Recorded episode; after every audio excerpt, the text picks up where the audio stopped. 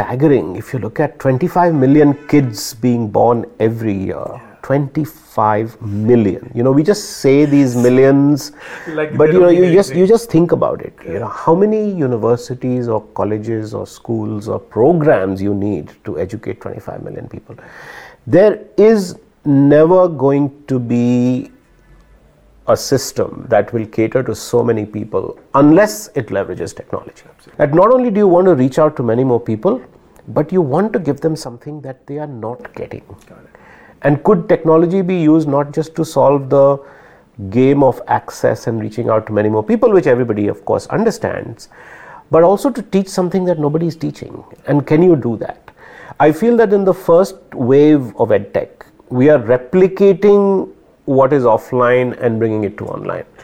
Uh, how about doing something that you couldn't even do offline and bringing it to people using technology?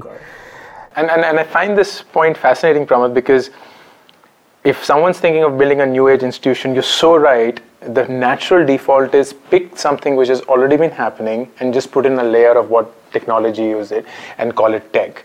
But what you say, and I couldn't agree more, is you have to in some way offer something that technology has allowed you to offer that maybe brick and mortar or offline could not. Uh, and you're doing it in your own way at Harappa, wherein you're, you're bringing in very different eclectic curriculum, and I've been fortunate to be a part of that. That honestly, you've never seen in, in any school outside. Now, when you when you begin to imagine something like this, and you're challenging the norms of what has been set globally, and for that matter, maybe there is no inspiration to fall upon as well.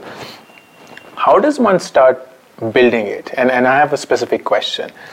Do you go for experts that have done really good work in the world that you want to